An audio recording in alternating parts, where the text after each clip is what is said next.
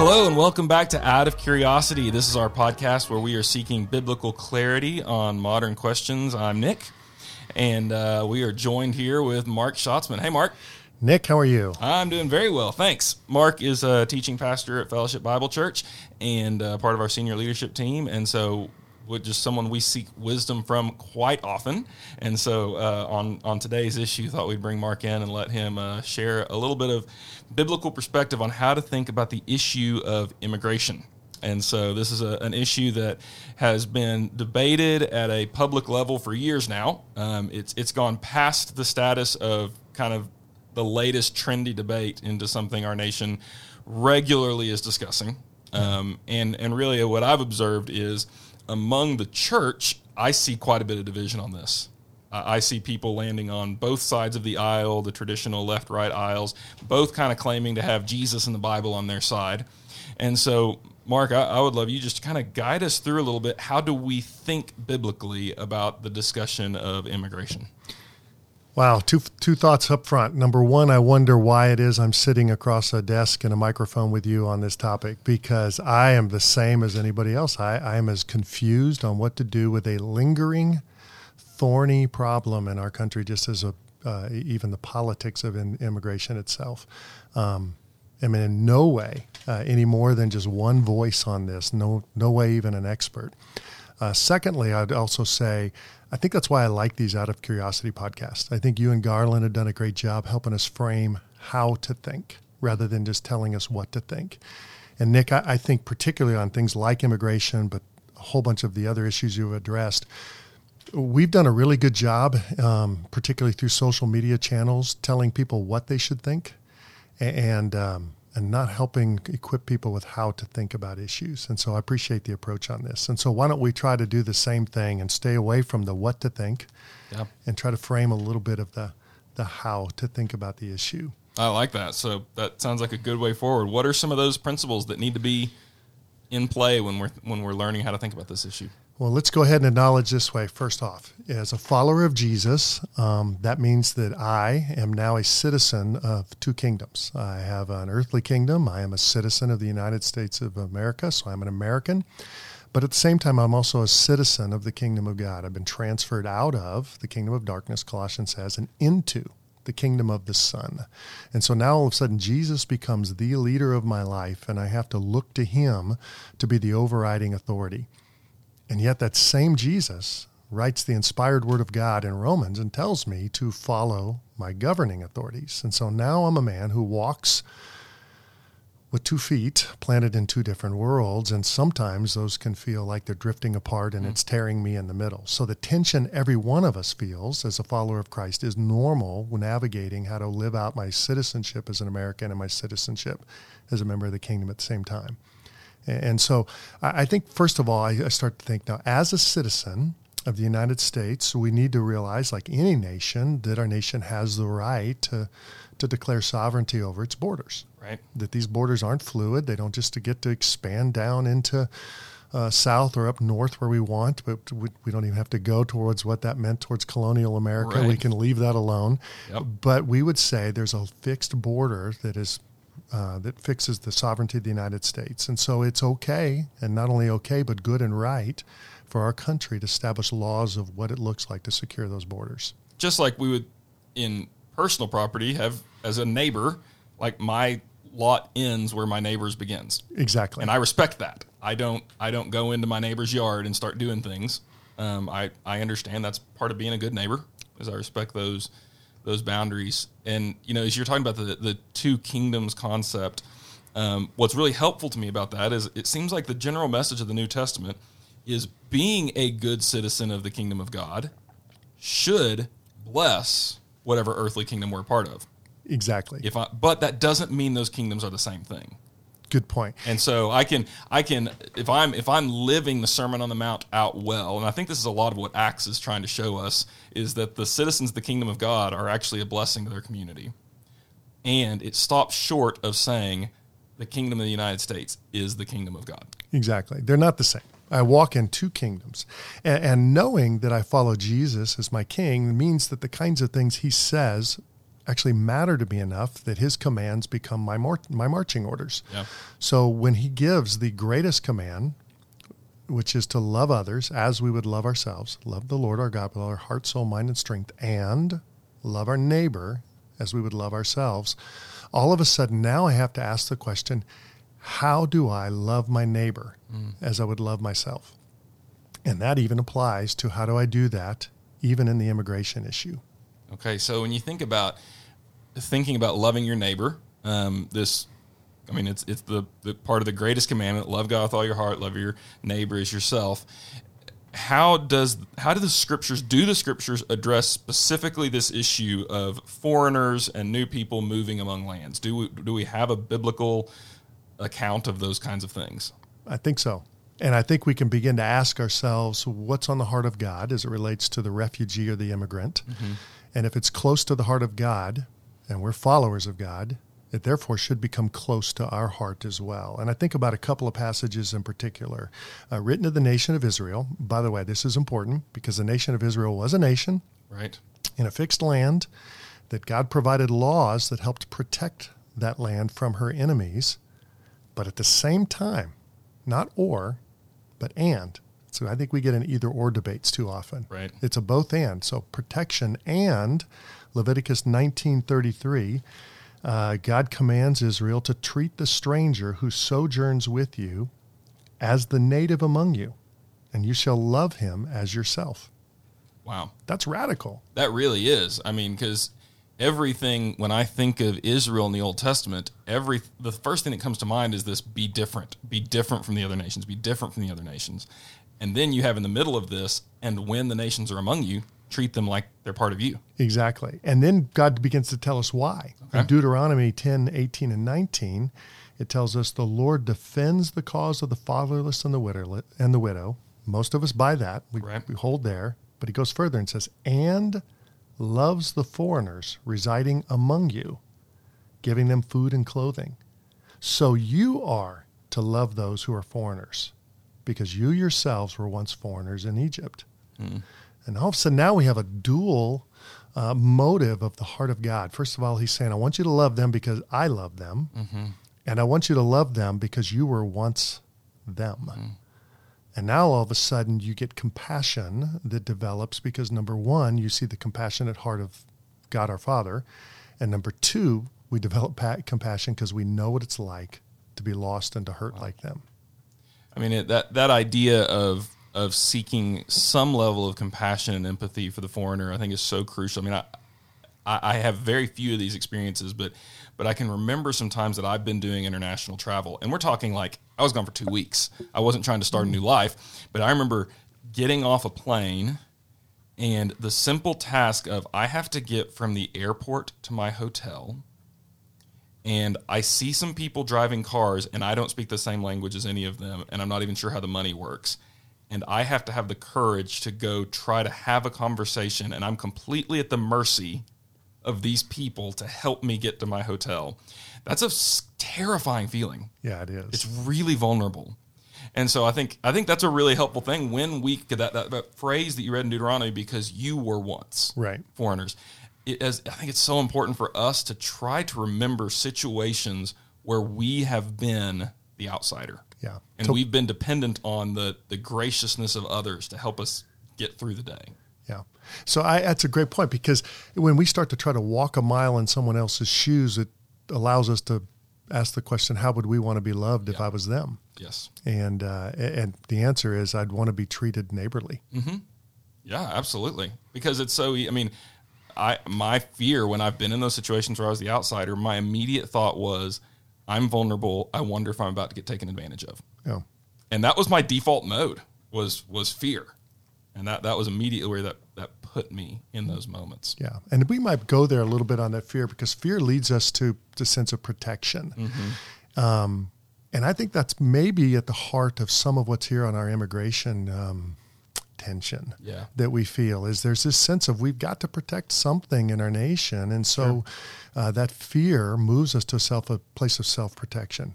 I, I do think it's important, Nick, we've already said it, that the commands to Israel are not the same as the commands to the United States of America. The United right. States of America is not historic Israel. Right. However, it's clear both in Old Testament and New Testament that God says to his people, I've blessed you so that you can be a blessing. Mm-hmm. So not just that you can hold on to blessing, but so that you can be a funnel or a pipeline of blessing to others around. And clearly God wants to bless the refugee and the immigrant among us. And again, politics aside, because right. I, I don't want to walk that walk to decide exactly where we should draw that line. It does cause us to say, at least my heart motive needs to be one of more compassion uh, towards the immigrant among us. That's good. That's good. So what, when you start thinking through um, kind of what, what does that heart compassion look like for the church, um, regardless of the politics of immigration policy, um, what, what is some guidance that we get from Scripture on, on how to, how that works out? I think we have to be careful and beware of fear. Mm-hmm. Fear leads to self-protection. That's normal. And let's be honest, these times become most tense for us when we have uh, another tragic terrorist yes. uh, uh, episode happening. And uh, it has been a little while, but it has not been that long. I remember right after both Paris and San Bernardino happened back to back, um, seemed like they were back to back. They were within yes. a matter of months. The fear meter was going mm-hmm. off in our country, and we have to realize that reacting in fear turns our focus inward. And mm-hmm. when we turn our focus inward, we are now violating the very great commandment that God gave us, which is to love him mm-hmm. and then to love others as ourselves. And one of the ways we love him and love others is by embracing the other great he gave us, which is the Great Commission. Yep. He told us to go make disciples of all nations. Yep. So, and by the way, nations means people groups, right. all, all peoples are going to uh, be taught how to be followers of Jesus. And that happens when we go. Mm. But when immigration happens and globalization happens, uh, God is bringing the nations to us, and he gives us an opportunity to make disciples of all people groups without even walking on the dangerous foreign soil. It just means opening up our eyes and hearts to those around us. And I think, you know, I, I'm glad you brought up fear, because I know in, in everyday conversations, another big area of fear is economic fear. Mm-hmm. I mean, people are scared when they lose their jobs. And so I think any time another thing that understandably leads to some of that protect is when when jobs are outsourced overseas, when, you know, and that, that's another just very real life thing that people are dealing with in globalization. Is we would be naive to deny that globalization affects people's jobs and and affects people's income on a daily basis. And so that leads to more of that kind of fear response that I think is understandable. Absolutely. Yeah, and, but, and, and yet fear is not a good leader. Right. And globalization is here to stay. This is not going, it's not going backwards. Right. And so now we have to ask, what does it look like in an age of globalization and immigration? Some of that immigration is refugee immigration. Mm-hmm. Uh, some of that uh, immigration is economic immigration. In the town I live in, in Bentonville, most of the foreigners among us, to quote the Deuteronomy phrase, Uh, are here for as economic immigrants doing work that they've been brought in to do because they have a skill set that uh, large employers need. And now I need to see them not just as different among me, mm-hmm. but as an opportunity to fulfill the Great Commandment and Great Commission. Yeah. So to kind of to summarize, we think about how to think um, about immigration, a couple of thoughts I've heard, kind of biblical principles I've heard you put on the table. Um, one is that a state has the right to define borders and to devi- define policy, and we we are to honor those state rights to do that. And as the people of God, we also have a command to love the foreigner among us. And we have a great commission to make disciples among all nations and not to live in fear. And so right away, what I'm seeing is a lot of tension. A ton of tension. Okay, can we throw one more piece of tension into the mix? Please. Because now we're not just citizens of a government, uh, and that government has the right to make uh, laws that create borders.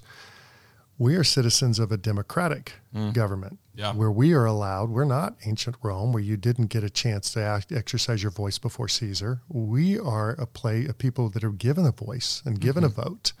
And so in other words, our opinion is allowed to be voiced. And now we have to then walk the tension of how do I voice my opinion in a way that provides good, responsible, reasonable, uh, sovereign rights to a nation? Mm-hmm.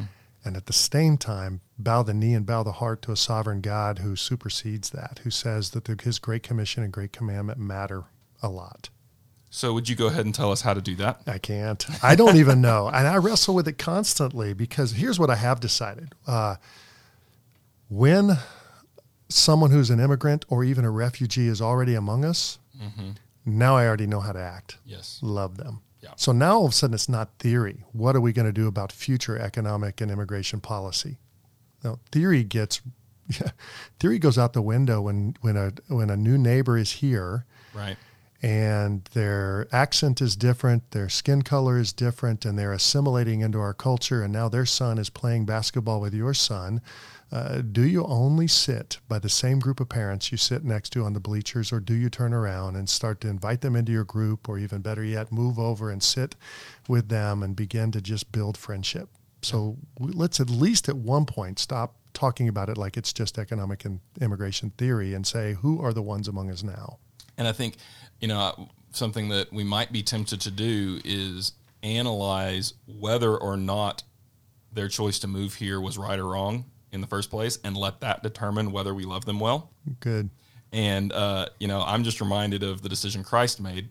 Christ said, while we were his enemies, Christ loved us hmm. and died for us. And so I don't, it seems to me that we, we are not people who are called to assess the decisions someone else has made before we decide whether we're going to love them. Yep. That doesn't seem like we are called to love, regardless of whether or not the past decisions people have made have been good or right or whatever. Love is still the call of every believer, no matter what. Right.